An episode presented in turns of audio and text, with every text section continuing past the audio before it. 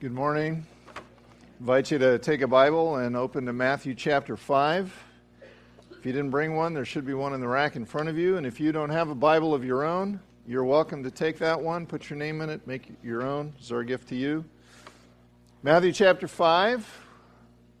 We're going to get to verses 38 through 42 here in just a few minutes. The other day I was driving around, going someplace, I don't really remember where, and uh, something happened to me that seems to happen to me a lot.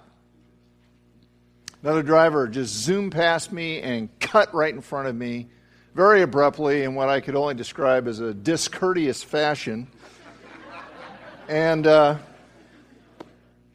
and I did what I so often do in those situations I got mad.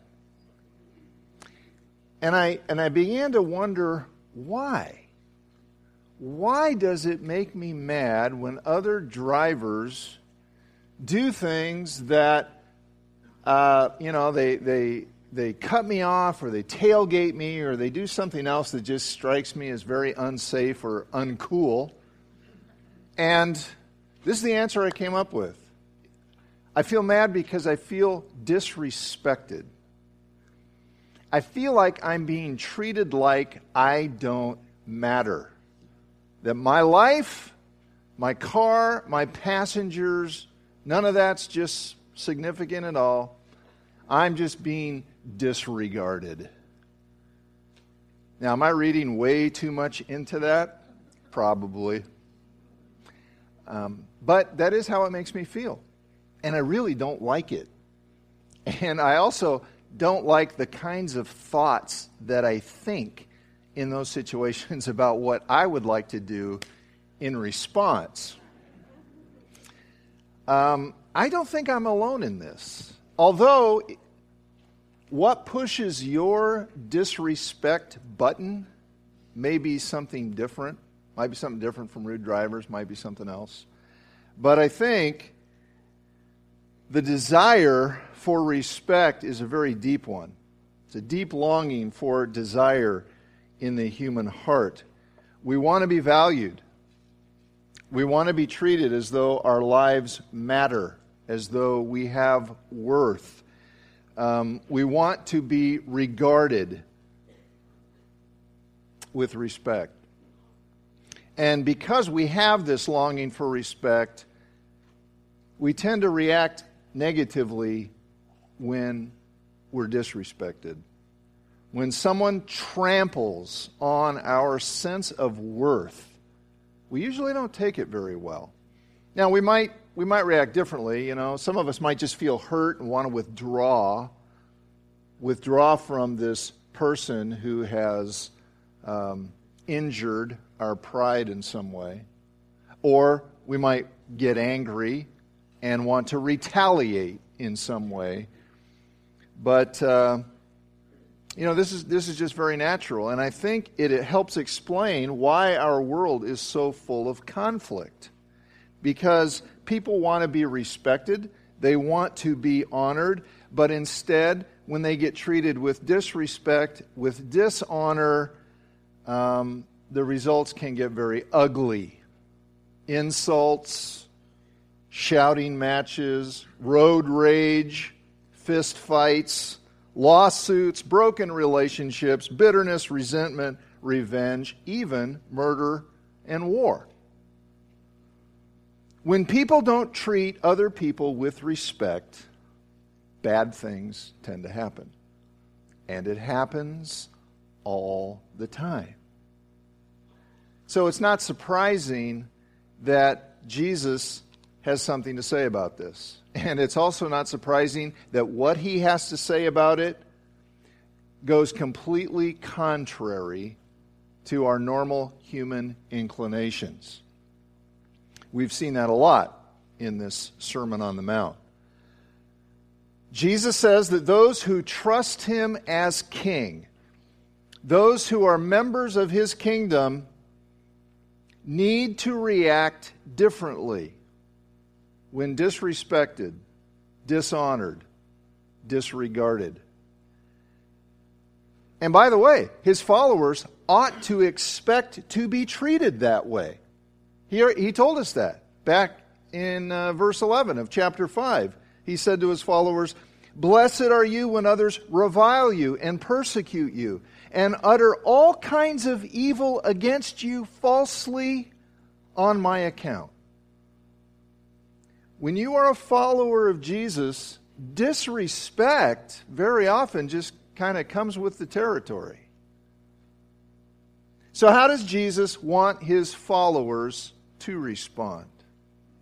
Okay, let's pick it up. Matthew chapter 5, verses 38 through 42.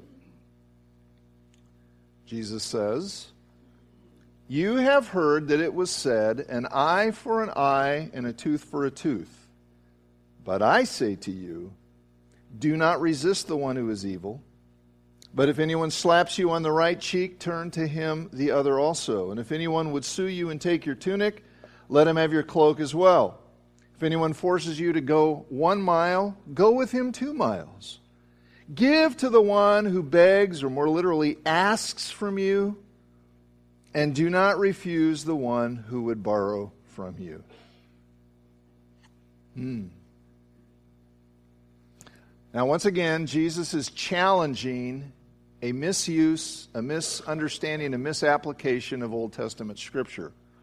And the principle that he's talking about here shows up in a couple of different places. One of those is Leviticus chapter 24, verse 29, uh, 24, 19.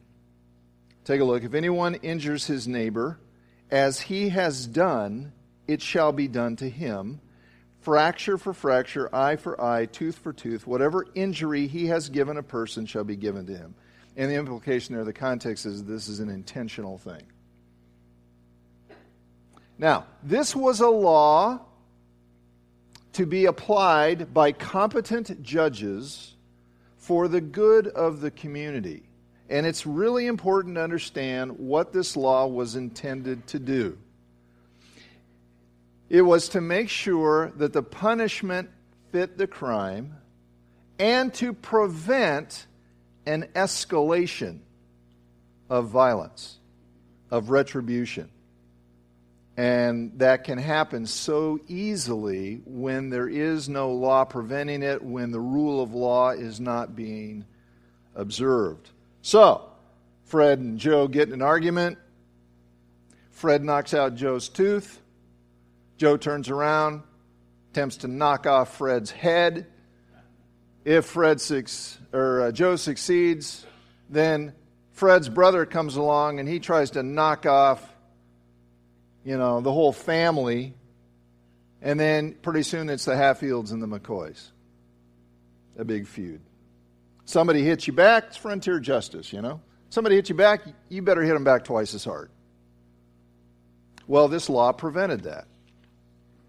But what was intended to keep violence from escalating degenerated into a way of justifying a vindictive, revengeful attitude. So, you hurt me, I get to hurt you back. In fact, I have the right to hurt you back because the law says so. An eye for an eye, a tooth for a tooth, man, I get to hurt you back. And Jesus says, no. See, in, in, instead of promoting public justice, now it's become a way of, of justifying, of even glorifying, of making acceptable personal revenge.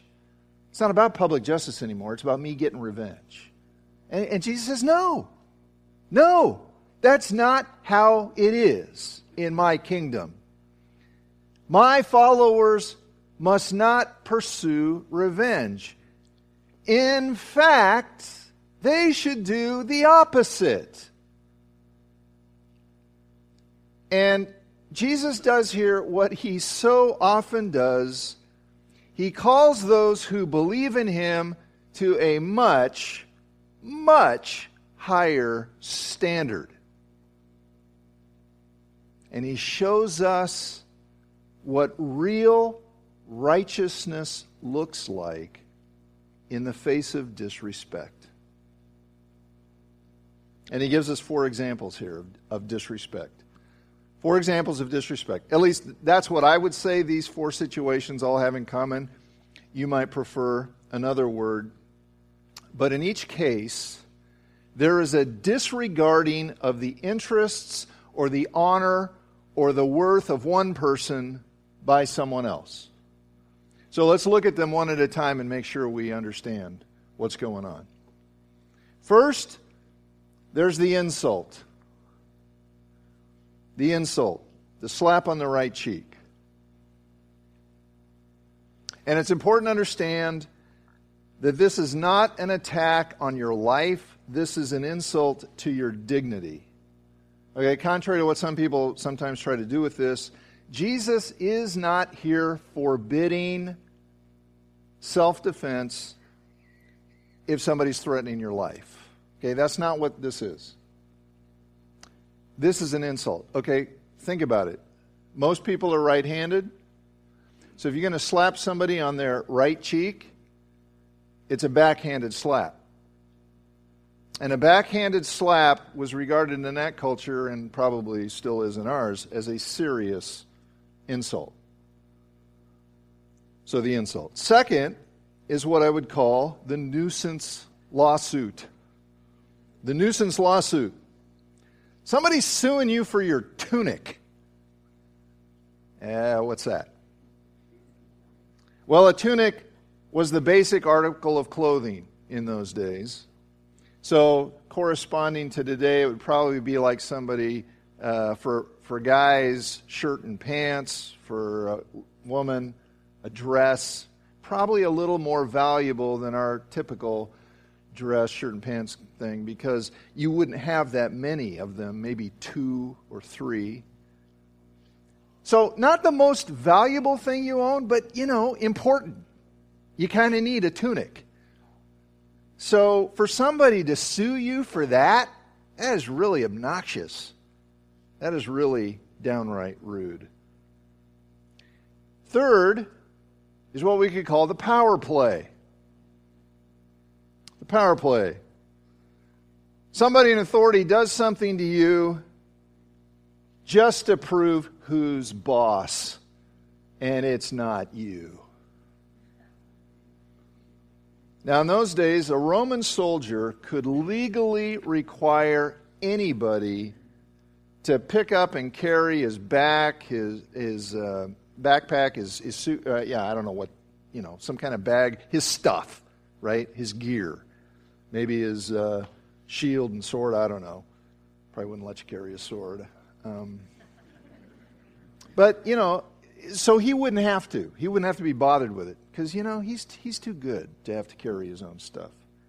Now, you can just imagine how much the Jewish people whose land the Romans had invaded and basically took over, you could just imagine how much they loved having a soldier just be able to tell them at any time, at a moment's notice, hey, you know, hey, you, you're just going about your thing. And it's, hey, you, pick up my stuff. We're going a mile now. Oh, okay. And then, fourth, it's what I would call the selfish request the selfish request.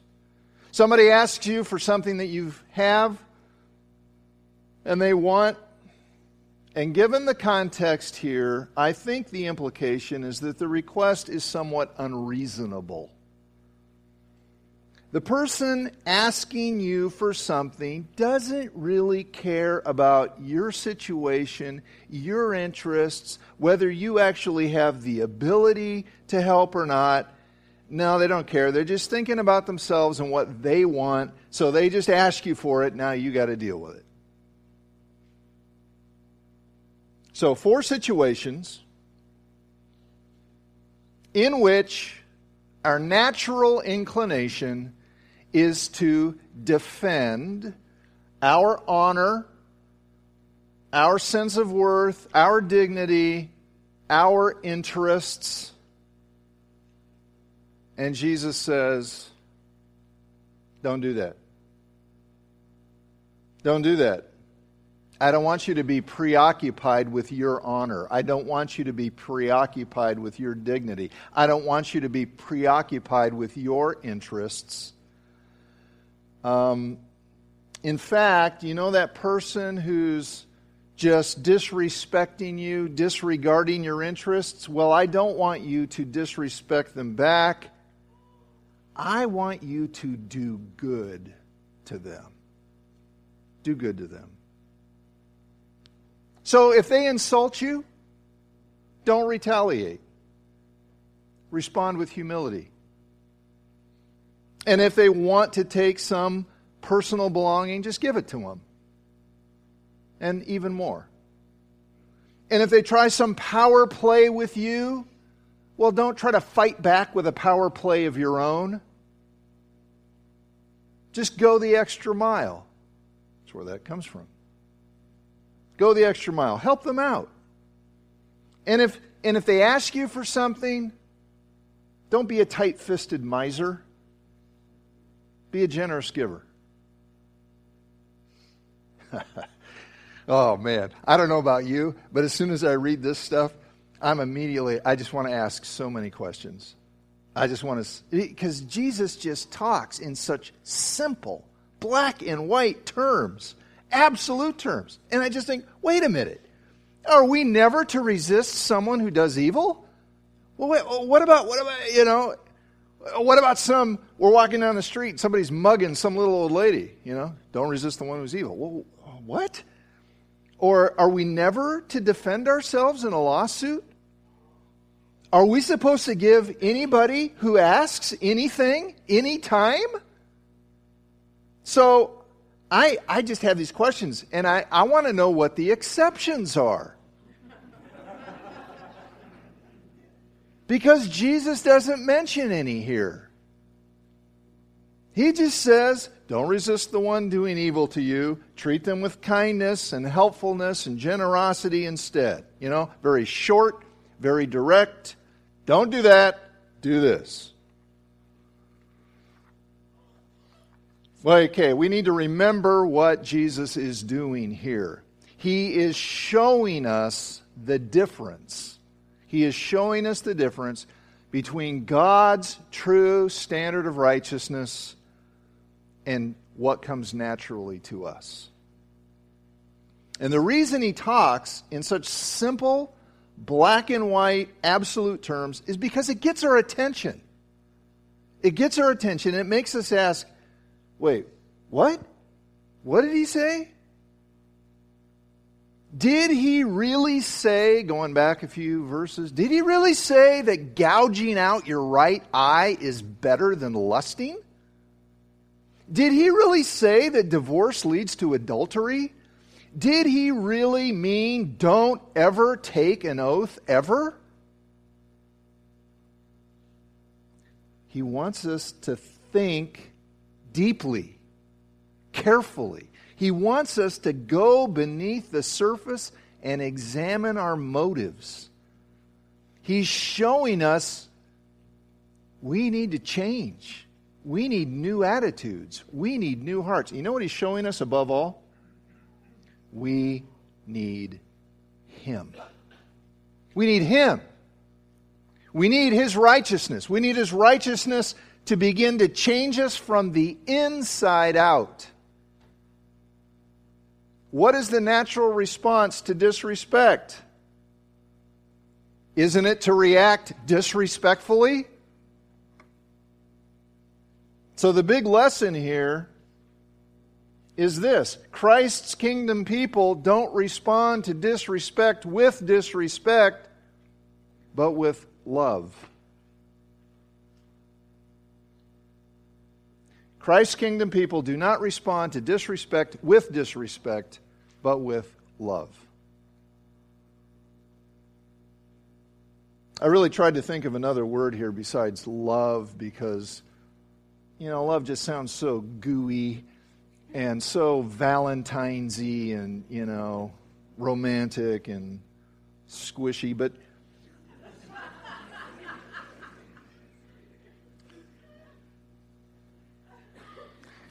but genuine Christ like love is not gooey, it's strong, and it's wise, and it's helpful, and it's committed. This is really the heart of it. It's committed to the best interest, it's committed to doing good to someone else, doing what's good for others.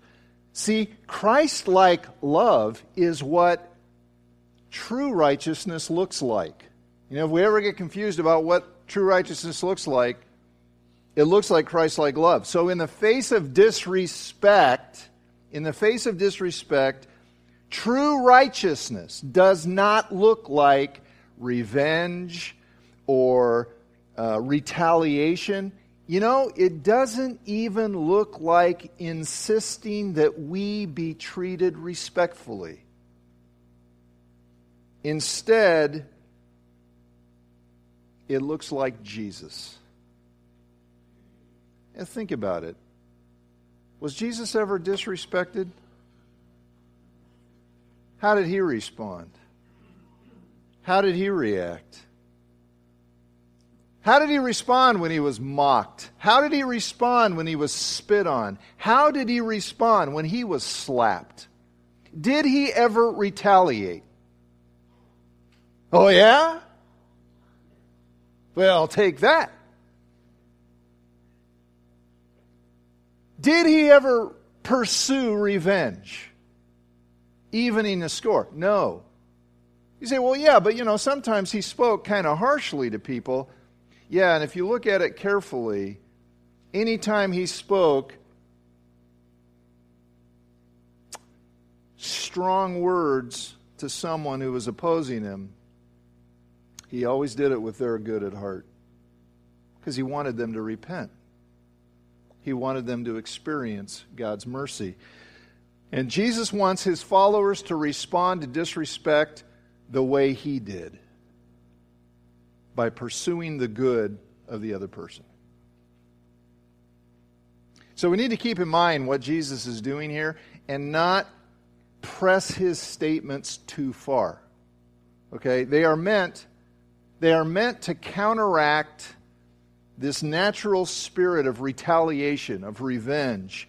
And they are calling, he's calling us to have instead, to demonstrate instead, a spirit of love and graciousness and helpfulness. He's not calling us to be foolish. He's not calling us to ignore injustice. There are plenty of other things that he says that Scripture teaches. He's calling us to be loving. And loving, love requires wisdom. I read about a seminary student who was determined to take these words of Jesus in a very absolute sense. And apparently, the school where he went had a pretty good population around it of panhandlers. And so, anytime any panhandler asked him for money, he would always give it to him. Well, guess what happened? He became very popular among the panhandling community, and they asked him a lot to the point where he went bankrupt. True story. What was the problem? He wasn't being wise. He wasn't being wise. He wasn't taking into account Jesus' purpose here. He wasn't taking into account other scripture, like, for example, 2 Thessalonians 3.10, which says, if anyone's not willing to work, don't let him eat. See, he wasn't really thinking about how to actually help these men. He wasn't thinking about what's helpful. He just kind of blindly. Because, you know, if you actually, it, frankly, it's really easier to give money. To actually help people would require maybe, you know, getting involved. And that's messy, that's hard giving money to people who are going to spend it on drugs or alcohol is not really helping them. So, being generous doesn't mean being stupid. But, having said that, we need to be very careful we're taking Jesus seriously here. Because it'd be very easy to convince ourselves that we're being wise when we're really just being selfish. So the big question is how do we actually live this way? How do we actually live this way? How do you actually respond to disrespect, not with disrespect in return, but instead with love? Because that sounds pretty much impossible, doesn't it? I'm not the only one who feels that way, right? Come on. Nod, nod your head. Thank you. It just feels impossible. It reminds me of what somebody once said about living out the Christian life. He said this The Christian life has not been tried and found wanting, it's been found difficult and not tried. It's not been tried and found wanting, it's been found difficult and not tried. Now, that's an overstatement. That's an overstatement, but it, it makes a point. This stuff is hard. It's hard. How do we do this? There's really only one way. There's only one way. We have to believe. We have to believe that we are going to be okay even when someone disrespects us. We just have to know we're going to be okay. How can we know that? By putting ourselves completely in Jesus' hands. Putting ourselves completely in Jesus' hands and trusting Him to do what He promised to do, and that is to work even this out for our ultimate good. Now, don't misunderstand. This is not a call to be passive. Jesus isn't, he doesn't tell us to do nothing, does he? In fact, he tells us, do good. Do good. Do good to the one who disrespects you. And see, that's going to vary depending on the situation. Well, what would be good in this situation? What would be good for that person? Okay, but here, doing good to somebody who's not doing good to us requires believing that Jesus will do good to us. Let me say that one more time. Doing good to somebody who's not doing good to us requires believing that Jesus will do good to us. And so I do what he says and I trust him. You know, who knows? Maybe when I turn the other cheek to this person who's insulting me, maybe that demonstration of humility will shame them and bring them to repentance. Who knows? I don't know. But I do have to trust Jesus to take care of it. This, this makes me think of a passage in Hebrews chapter 10. The author of Hebrews is writing to Christians who were tempted to give up following Jesus. That's really who the book of Hebrews is addressed to. Christians who were tempted to give up because of all the opposition they were experiencing. It was hard. And so the author says, Remember those earlier days after you had received the light, when you stood your ground in a great contest in the face of suffering. Okay, what was that? Well, sometimes you were publicly exposed to insult and persecution. At other times, you stood side by side with those who were so treated. You sympathized with those who were in prison for their faith. And you joyfully, look at this, you joyfully accepted the confiscation of your property. You accepted the confiscation of your property with joy. How? Why did they do that? because you knew that you yourselves had better and lasting possessions. So do not throw away your confidence, it will be richly rewarded. Do you see it? Do you see it? You can handle insults, you can handle mistreatment, you can handle the loss of possessions with joy. Why? Because you have better and lasting possessions in Christ. In other words, Jesus promises you this. So don't worry about losing this. This is not a call to ignore injustice. This is a call to perspective. Perspective. You have a glorious, if you are in Christ, if you have said yes to Jesus, if you have put yourself in His hands, ah, Lord, I need your forgiveness. I need you to forgive my sin. I know there's no other way I can be right with God but you. So I just give it all to you. If you are in Christ, then you have a glorious future that Christ has promised to give you that will so much more than compensate for any loss that you experience because you trust Him. So you can respond. I can respond. We can respond to disrespect with love because Jesus will make it worth it. That's how to do it. Believe that He'll make it worth it to respond with love instead of with disrespect. We have to trust Him. We get to trust Him. We get to.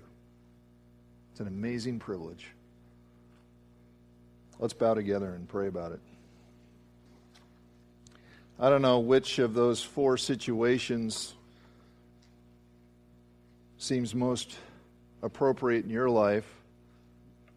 Um, maybe you're experiencing disrespect in a very different way. But you can pretty much count on it. At some point, somebody's going to disregard your interests, your sense of worth. They're just going to trample on it. And you're going to have to decide how to respond. To respond with disrespect, to retaliate, to seek revenge, or to respond with love, which is not gooey, it's not sentimental, it's genuinely caring about what's in that other person's best interests. And the only way we're going to do that is if we trust Christ to take care of our dignity, our needs, our interests. If today you have not yet put your trust in Him, that's what I would encourage you to do today. Just a moment, we're going to gather around the Lord's table and we're going to remember and celebrate what Jesus has done for us to guarantee us a future beyond belief. Far better than anything you can even imagine so that we never lose out when we do things His way because we trust Him. I'll just give you a minute to pray, to talk to the Lord about whatever's on your heart, and then I will close in prayer in just a minute here.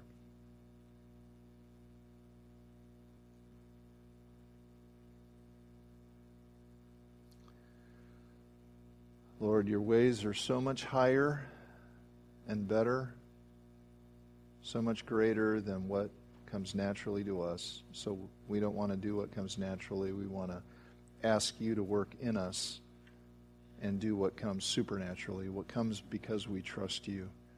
Father, it is scary sometimes to trust you and not just take things into our own hands. But we need to trust you, and so I pray you would help us do that. Fill us with your spirit. Help us the next time we're disrespected to respond with love. We thank you, Lord Jesus. Amen. Amen.